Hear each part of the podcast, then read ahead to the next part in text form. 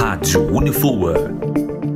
Decreto torna público o uso de máscaras em comércio de Volta Redonda. O prefeito Samuca Silva editou o decreto número 16.124 na sexta-feira, dia 18 de abril, que determina a utilização de máscaras em ambientes públicos fechados ou abertos, em estabelecimentos comerciais ou privados de qualquer tipo que estiverem em funcionamento e tenham atendimento ao público, conforme a orientação do Ministério da Saúde.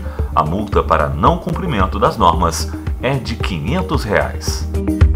Rádio Unifoa